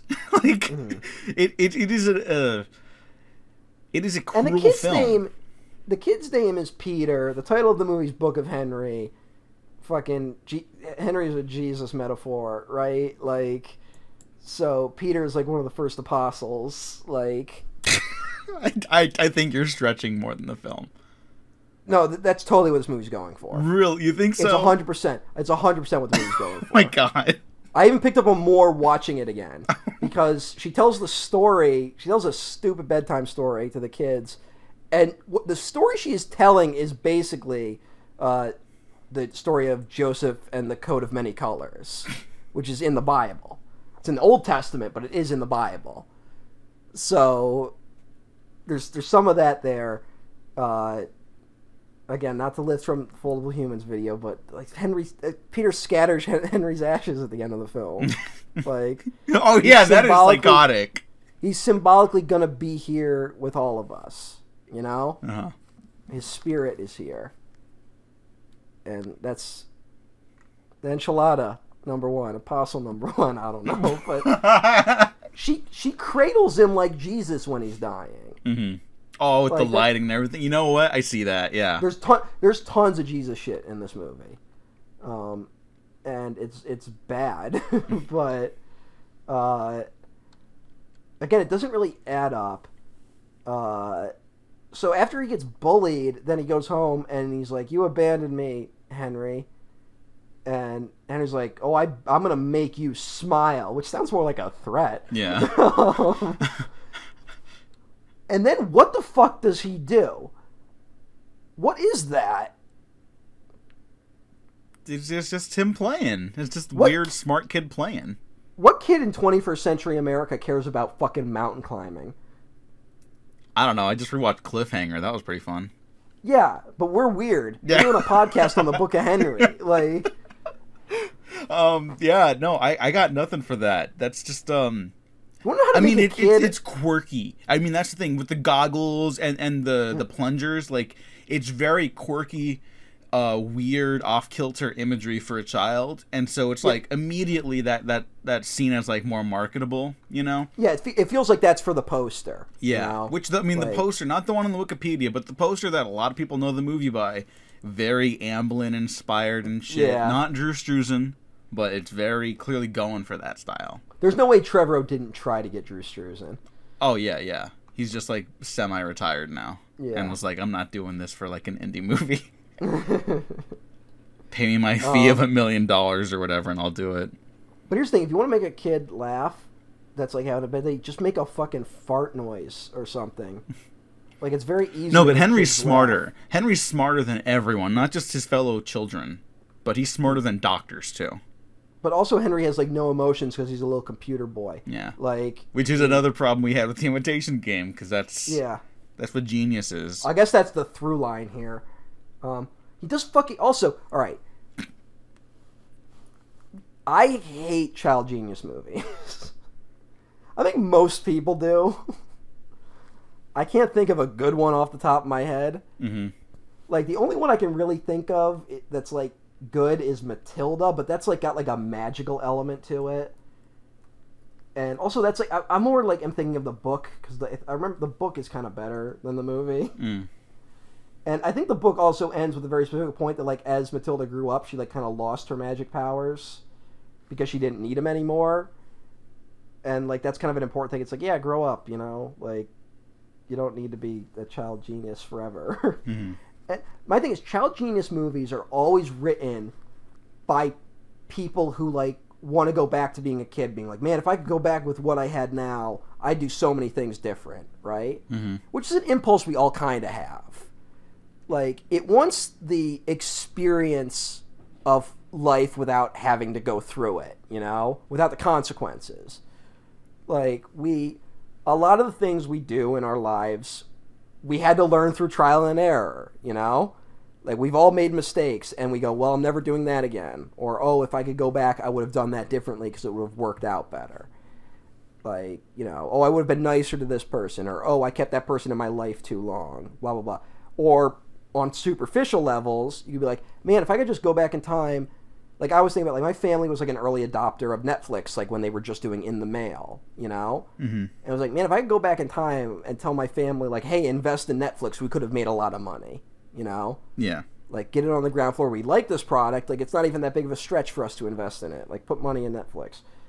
But like of course you know that's hindsight 2020 netflix could have just gone the same way as blockbuster Like it could have been a it could have been a major flop. There's tons of other dead Netflixes across the wasteland, like Divx and stuff like that. Yeah. So when like Henry spends so much of this movie being like focused on stocks, and he's like, "Oh, I had the benefit of being born into a bull market and shit like that." Like that is so clearly written from an adult that would be like, if I go back in time, I'd invest in Apple. You know, Mhm. like, and it's like, no, you're saying that because you know it pays off now. Like, investing in stock, especially when you don't have a ton of money, it's it's incredibly risky. Like you're gambling a lot when you invest, especially in an economy as rigged as ours. um, and it's just it's so weird, and it's like unremarked upon, really. Like, where did the family even get this money to invest? Like, I think the implication is that Henry uh, did it like without his mother's consent, or he just did it anyways, and then now they have money to continue doing that because he's so smart. But like she she talks out like he basically does her taxes. Remember like the Bobby Moynihan in the one scene is like you have to ask Yeah. an eleven year old, and so it's like implies that he just kind of took over the finances at some point. And like I don't know, like also it's so strange they live in like a pretty good middle class house, you Mhm. know, a better house than you and I will ev- ever own. Yeah. You know? like, like I'm, I'm pretty sure the, the implication is just that Henry's like solved all this stuff. Like there's no real struggle financially because of him mm. now. yeah, and but like why is it here? Oh, because Like, he's feels like- smart. That's it. That's it- literally it. it, it really feels like it's here just to do like that weird adult wish fulfillment thing, but also just to justify that she can purchase a gun later in the movie. Like, I don't know. It, it so much so much like kid genius movies just bug me in that way, where you can just see like the adult like going back and being like, man, if I could go back, I would do these things differently, and. Also, you don't really need to be a genius for any of that either. Like, you just need to look into the. You need to be able to see the future. Yeah. I mean, it's Eternal Sunshine for the Spotless Mind problem. Like, if you erase like the parts of your brain that hurt, like you're just gonna end up making the same mistakes over and over again. Mm-hmm. And so, like a kid like that who like is smart and can like basically see into the future with his smartness is not gonna develop like a healthy moral compass. That's how you get Mark Zuckerberg. You become a billionaire in your early twenties. Like, you're gonna be a little fucked up. Sorry. Unless you were just like handed that money, maybe. yeah, I don't. I don't think I have anything else on this. I think. I think I'm Book of Henry'd out. Well, I'm not done. Okay, then keep going. Uh, all right, just a few things, I guess. Naomi Watts looks like she's never played a video game before in her life, I mean, that's probably And- true. She probably hasn't. and I'm not even trying to be like down on her. No, no, no. Yeah, yeah. I'm just saying, like, you can you can always kind of tell, you know. Like, I remember the Nickelodeon shows, and like, oh yeah, we're playing the new like GameCube, and it was like it's a it's a PlayStation controller. Yeah. That's all they're using, you know. Or when whenever movies, as a kid, I used to always know they'd be like, "Yeah, we got the new Game Sphere 20," and it's like GameSphere doesn't exist. yeah, yeah. There's that. Yeah, that vibe with her like playing the video games. Well, yeah, but it's it's one thing where it's like, sure, like, I don't, and this is also a movie where like Henry slows the fucking movie down to correct how she gives the middle finger. Mm. So it feels a little hypocritical for me to come in here and be like, she doesn't look like she knows how to play video games. And again, I'm not trying to be down on Naomi Watts. I'm saying the director should have picked up on this hmm and directed his actor a little better because she's like holding the controller like right in front of her face. And look, people play video games differently, like especially if you get like excited. Like I've definitely seen the thing where she does where she's like kind of like pushes the controller towards the screen. Mhm. You know, I've seen people do that. I've seen people stand up when they get really excited. No, I I playing. fucking get into it with Mario Kart. You know. Yeah. Like not like aggressive, but I'm like all leaning forward and shit. And here's the thing: I've seen people play with the controller close to their face, but they never keep it like. The, the cool thing about a really good video game controller is that you don't need to look at it. You know, it basically is invisible and in your hands. All that stuff becomes like second nature, right? And Naomi Watts is kind of playing it like she has to keep the controller in her peripheral vision. And what's so strange is when they cut to the after Henry has died time, um, and they try to show like how dejected she is and how out of touch. The way she is playing the video game is more accurately reflective of how people play video games, with her arms like slumped and the controller just sitting in her lap. It's like no, a lot of people play video games like that. and instead, that's this movie being like, look out, she can't even play video games now. um, what was Henry's deal with Polaroid cameras? Well, it's vintage. yeah, but why? Because Colin Trevorrow likes the the vintage stuff. Yeah, I mean, like he opens Jurassic World Dominion with with a drive-in movie theater playing film, and a film Oh, yeah. projector eating the eating the reel. Yeah. That's because he came up with that visual and then didn't bother to think about how drive-in theaters don't fucking exist. Oh, that uh, they they exist. I just No, I probably not in no. where the film takes place. No, yeah, they, they do exist. They uh, there is one near me. Um, it's like an hour away, and it gets like one movie a month. Like, No, no, there, there's a. I mean, L.A., so that's why. But yeah, there's a LA's couple around different because Yeah. LA has like got the whole fucking revival thing. There was a there was one near where I grew up. I think it finally closed though, um, but it's not like a it's not like a commonplace thing anymore. No, no. You know, it's not something that all the kids go to on the weekend. It's something that oh, your dad noticed that you're actually really into movies. It'd be kind of fun to take him to a drive-in one of these days to go see fucking Shrek Two. um, but look, and as someone who's into like vintage tech, like there's a way to portray that in the movie that they just don't really do. and also like use it for something.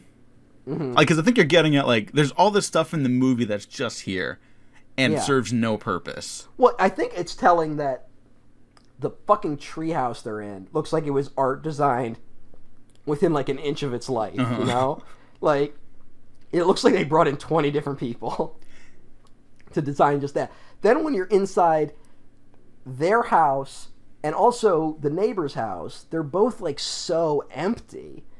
And it's like these could be anyone's houses. You know, there's nothing it- feels like in a movie like that, like you know, you could tell you can tell a lot about someone by what they have on the walls in their home. Mhm.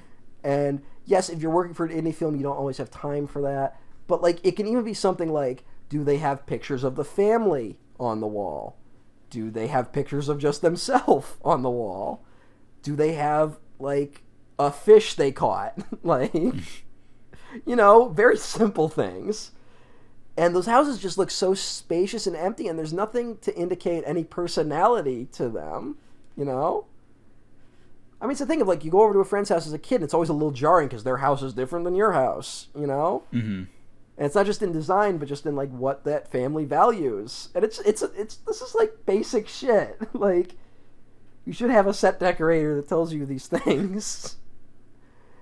And it's like that's reflective of the whole movie, you know, where it's just obsessed with the wrong parts. Because you also you you kind of didn't even need the treehouse. yeah, no, it, it doesn't like pertain to anything that happens. Like yeah, it's a sniper's nest, but like you base she basically could have just gone out to the woods with a gun and shot him. like um Okay, also for the assassin for the attempted assassination, like she could have just killed him. Like it didn't Yeah. need to be a sniper. Like well the whole murder plot doesn't make any sense whatsoever. Like that's a whole other thing. yeah. like it it, it, it it's so weird. It, it feels it's badly written but also the visuals, sh- the visuals of it don't tell it well because it like there's no real spot where he could stand where he was gonna fall in that fucking river. Like and then even if he did fall uh it, it's too shallow. Like that body's washing up. And also like bodies washing up is the most common way for bodies to be found. Like Mhm. What what you want to do was if you're trying to commit the perfect murder, like you want to make the it's very hard to convict someone of murder if no body is found. Like that's actually a really big stumbling block in investigating things. So what you want to do is make the body fucking disappear. And throwing it into a river where bodies float is not going to do that. It just means it's someone else's problem. And I guess the the trick is like, oh, if he got shot and then thrown in the river, you're not going to know where the murder scene was. Which I guess, but the murder scene is his backyard, and I feel like police would investigate a backyard. like and, and to go further, maybe the flaws in the plan is like an indictment of Henry still being a child, Yeah. but he's not wrong about other stuff he brings up for the rest of the film. So the film isn't trying to do that. Yeah. It's I, I, I still just think about like a scene where he's explaining to the doctor what's wrong with him. Yeah. You know, like that's just fucking like who who does that? Like who Yeah. who would come up with that and play that straight? Yeah, and and also the kid who's having very noticeable headaches doesn't go like, "Hey, I'm having a lot of headaches. I should go to a doctor." Yeah, if he's supposed to be that genius. smart. Yeah, it's it's fucking stupid. Yeah, I don't I don't like doing the, the criticism where it's like we're smarter than the film. It's just Hmm. like very it's just gross. This, this is a gross weird dodgeball kid is movie. smarter than this film. Is the thing? Like, we're not bragging by being smarter than it. Like, you put nine, 90 people in front of it, ninety of them are gonna be smarter than it. Like, Mhm. it's just ugh bad movie um the dominic thing doesn't make any sense. I don't even know what to do with that. It just doesn't make sense. Uh best original song. I forgot that naomi watts sang it in the movie. Um also again talking about like a lack of interior lives where does this creative spark come from for her you know? Mhm. like what is like she's always like writing stories for the kids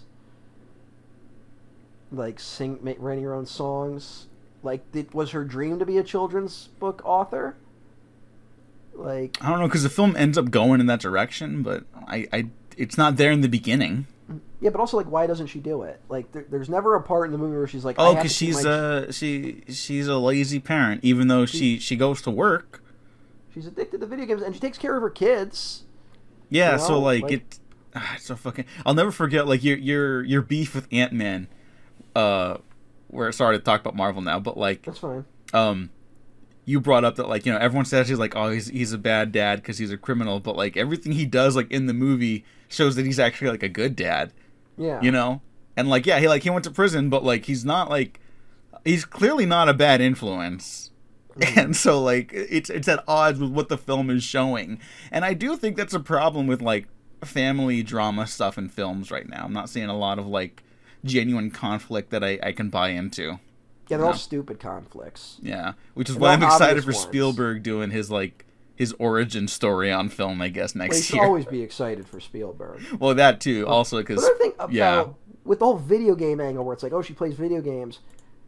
Like a a better movie would be like, you know, like it's that thing like when you if you go over and like my dad loves to play video games. So it's like your dad loves video games. Your dad must be the coolest dad on earth, or your mom, whatever. Blah blah. Like you know, you do something like that. But then you realize like a mom that is playing video games all day actually isn't great. You know, Mhm. like you have a responsibility as a parent, and sometimes like cool parents like will neglect their kids because they're trying to like recapture youth through their children, right? Like that's a very common conflict in life and in film. Like I've known plenty of parents who like thought they were like as cool as their fucking kids, you know? like we're always trying to be into what their kids were into in like a weird way.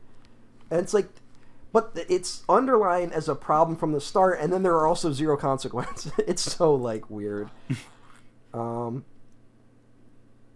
Henry has a seizure, ends up in the hospital, diagnoses his own thing, and that's when I basically stopped taking notes. Like, I kind of like I at some point I was still like furious at the movie, um, because also I will say this like unfair to the movie, but suddenly in the middle of watching this, um, I remembered that hey, when I was in middle school, a classmate of mine died of a fucking brain tumor. Ah. And suddenly I remembered that in the middle of watching this, and I was like, it made me angrier at the film. so, yeah, not good. Uh, and uh, wasn't as cutesy as this fucking movie makes it out to be. Um, ugh. Ugh. It's a movie. So you wouldn't recommend it? I would not recommend it. I wouldn't even recommend it as like so bad it's good. It if you're a college professor, maybe show this movie, but you got to like give like really really in-depth commentary about how wrong every scene in the movie is. Yeah, that that's where I'm Like- coming from with it. Where like you you you study it, you analyze it, and you realize what not to do and how how simply things can go wrong. Because the shots in this aren't like complicated, so I guess that's like that's the one big takeaway you should you should uh, have with this movie. If you feel like, hey, this is going really simply and smoothly, there's a there's a good chance you might be doing it wrong. And I know Yeah. that sucks to say because I'm not someone who's like conflict breeds are. I, I definitely don't want to say that, but like just just just take a look at what what happens here, and uh, try to avoid it. I guess. Hey, what's the deal with Colin Trevorrow saying this movie was about Henry had emotional intelligence? Oh, I forgot about that. Yeah, Um, that's not true. That's very clearly not true. that is like yeah the most not true thing in it. Yeah, I mean, even like to to go with like what the movie's trying to do with like uh, Naomi Watts' character being like, "Wait, hang on, I'm not going to do this." Like, the movie doesn't even think that. Mhm. So, I don't know. I don't know Also- what, what's up with that fella. Here's something weird. Like, it it seems to me most kids, at least in my memory, most kids don't walk around being like, "I'm a stupid fucking kid." like most kids walk around and actually think they're smart. You know, hmm like I thought I was smart as a child. I hung out with other kids who thought they were smart. like it takes life where you realize, oh, I'm actually not that smart and I have growing to do. And I seem to do that like every five years. I realize how dumb I was five years ago. So I, I just assume that's just going to keep happening in life. um, if I were to go back in time and tell my younger self anything, the point I would tell him was be like, hey, don't worry about not understanding some of the schoolwork. School is just there to kind of get you into the rhythm of like getting work done, you know? hmm It's trying to teach you that discipline. If teachers had just told me that, I would have been a lot a lot better student. if they'd just been like, "Hey, just finish it." That's the important thing is that you finish your homework every night, not that you get every question right. I would have been a much better student. And Yeah. like that's all you're really looking for. And it's just uh, ah, I just, like my brain's just going in so many fucking directions with this movie. It's Henry sucks. in my original Letterboxd review when this movie first came out in 2017 i ended it with spoiler spoilers. Spoilers ps henry sucks and i'm glad he's dead. And i gotta be honest i'm still glad he's dead Because he would have grown up to be like an executive that's like dumping fucking toxic waste into the fucking water and shit. Like, yeah and he would have explained like how it's good for like exponential profit growth even though it's bringing about the end of civilization another thing that's like unremarked upon in this is like there's the whole thing where there's like there's nothing wrong with the old car, right? hmm Which is like, oh, don't, it's just the movie kind of being like, don't be complacent about shit. Uh, there's the scene where we see the woman getting beat up in the grocery store by her boyfriend. Um, and the mom like turns a blind eye, and there's like a whole conversation about like I didn't want to get involved, I didn't think, want it to get violent, and there's like violence isn't the worst thing. It's like okay, buddy. um, like that that could go somewhere don't uh ma- make sure you talk to the kid about that and I understand like apathy is also like yes, I, I would agree. Like apathy is a big problem. I think there's Mhm. like there can be a lot of apathy in the world. But I'll be honest, like I've been in places where like suddenly shit was going down, you know, like where like there was an argument that between a couple that like fucking escalated to the point where it got physical. You know what happened in every one of those instances I've witnessed? Fuck people got involved like either workers or people just passing by like and i'm not saying like got involved and like beat the shit out of someone but like separated the two you know? And like got in between it like maybe i just happened to always be in a place where the best people in the world were at but it seems to me people get involved a lot. Yeah i mean look at like um even now but like especially at the beginning of like the the coronavirus pandemic i think people thought like oh society's gonna collapse like immediately.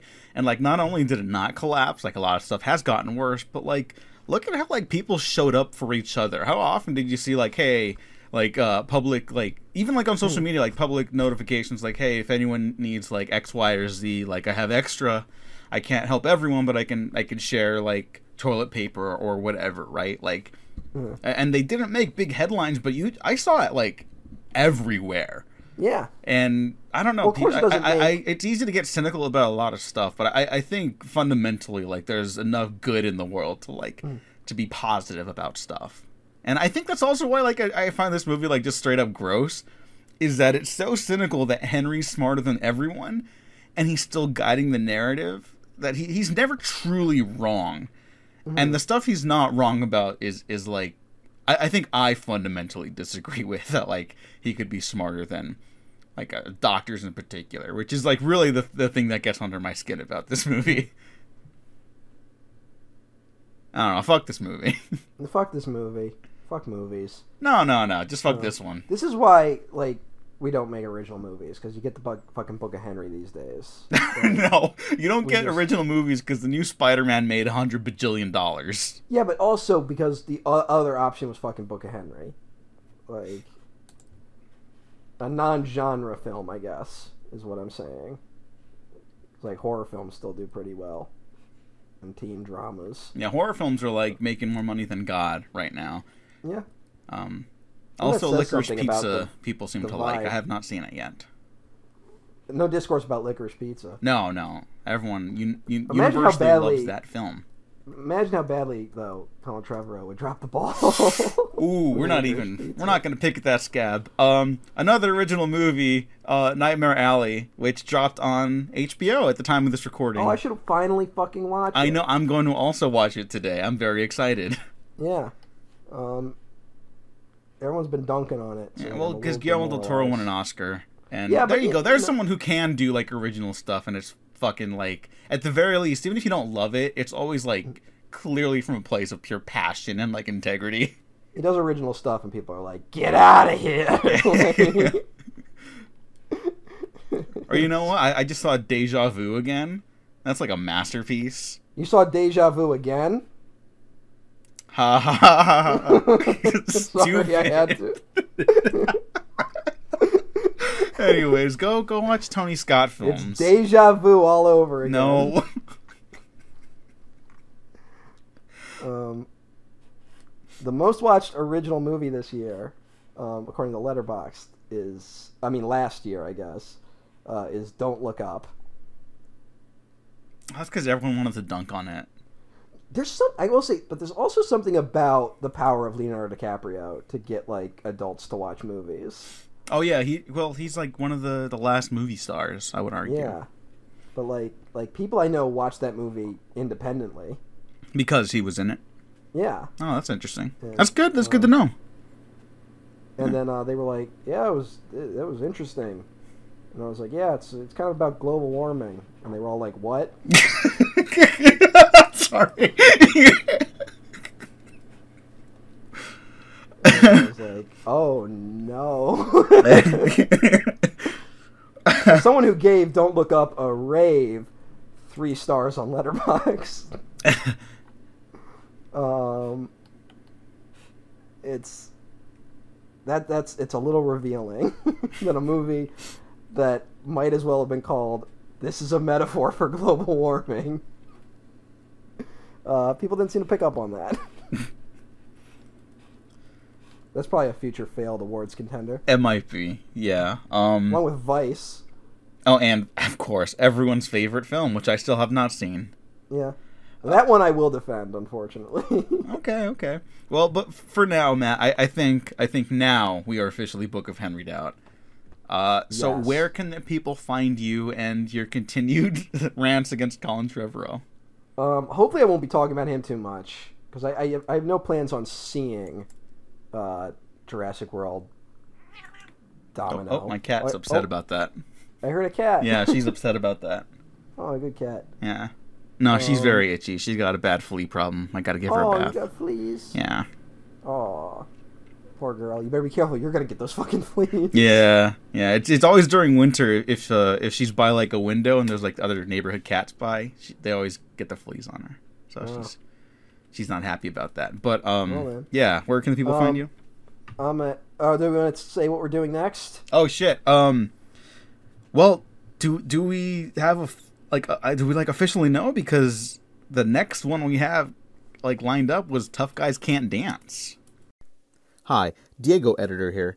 So it turns out we will actually be doing Tough Guys Don't Dance uh, as the follow up to this episode. The, that is the recording of Book of Henry. We did Kingdom of Heaven before this because uh, this episode was kind of mean, and I wanted to lighten the mood a little bit. So uh, yeah, stay tuned next week uh, for Tough Guys Don't Dance, which is it, it's a lot. Enjoy. Oh yeah, we don't know if we're gonna get that in time though. um. Well then here, Tough. why don't we just go to Kingdom of Heaven? All right, yeah, let's do a good movie next. Yeah, uh, Ridley Scott's Kingdom of Heaven. It was funny setting this up. You were like, we need we need to do more bad movies, and then we open up with these two bangers. Yeah, we front loaded, and it felt like if if I looked at the list, like the last bunch were all like movies I liked, and I was like, we need to mix this shit up a little bit. So we're also doing Tough Guys Don't Dance at some point. Which hey, maybe I love. Maybe I'm like, no, no, no. There's something here. It could totally, I could totally see someone enjoying it on like a counselor level. Okay. Well, the counselor is a masterpiece. Yeah, like well, we we both are like the counselor, like correct, but we also understand why the general public doesn't like the counselor. Yeah. I mean, I've explained it to someone like, no, no, it's like a movie that's like begging you not to like it, and you're, li- and then I get the reaction like, so why do you like it? you know? I mean it's kind of tough. Guys don't dance. Okay. Well, but just- but next up, Kingdom of Heaven, Ridley Kingdom Scott's of Kingdom of Heaven. Heaven. Yeah, we're not doing the counselor. Yeah, which we will be discussing the director's cut. Um, I would not tell people to watch a theatrical cut. I will be talking about the differences, though. Yeah, I, I think actually, it's you know, I've only seen the director's, I mean, the theatrical cut once. And it was one of the things where, like, I watched it like the year after it came out and was like, I didn't like that. And then I watched the director's cut later, and then that changed my mind. So yeah, check out the director's cut. If you have it on DVD, it's on two discs, so you can take a break in the middle of it. Yeah, so that's bring intermissions back, man. yeah. Con- consider this an intermission for next time. Then, and until then, you could find me at the Diego Crespo. Check out the Waffle And another Press. thing on- about fucking Book of Henry No, just that it's bad. Twitter, YouTube, Instagram, SoundCloud, Spotify, iTunes, What and the Patreon. fuck does Spielberg see in Trevorrow? That's like the thing I'm just most baffled on at this point. At least J.J. Abrams is semi-competent. Yeah, J.J. Abrams is just making the wrong movies. He needs to do like Yeah. fucking one-offs. He he he's a gun for hire. He's hmm. like Brad Bird. No, Brad Bird's a better director than him, but like J.J. Abrams, excuse me, J.J. Abrams should be doing like Underwater. You know, like that movie, a, movie I like, but like you know, genre stuff that's like an hour and a half. You're in, you're out, you're done. He doesn't need to be guiding but franchises. He should be, yeah, he should be in like a Tony Tony Scott like pocket. Like, Yeah, Of just like gets a really good script, make sure that script works, just shoots the shit out of it, and then releases it. You know, Mhm, Like, exactly. I'm not saying. I'm not saying his movie should look like a Tony Scott film, just that like he should refine his style. Although I then- do think I, I think you're completely right on the money because Dan Mindel did like really get his career kickstarted by working with Tony Scott, Mm-hmm. and J.J. Abrams kind of poached him from Tony. So yeah. Hey, there might be I mean- something there. but again, like what the fuck was Spielberg smoking? I don't know. Answer down in the comments below.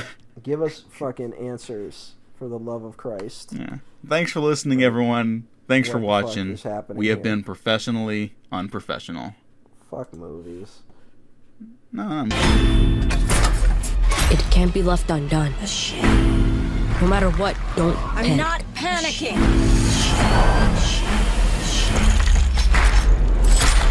We have to make it better. To this dawn.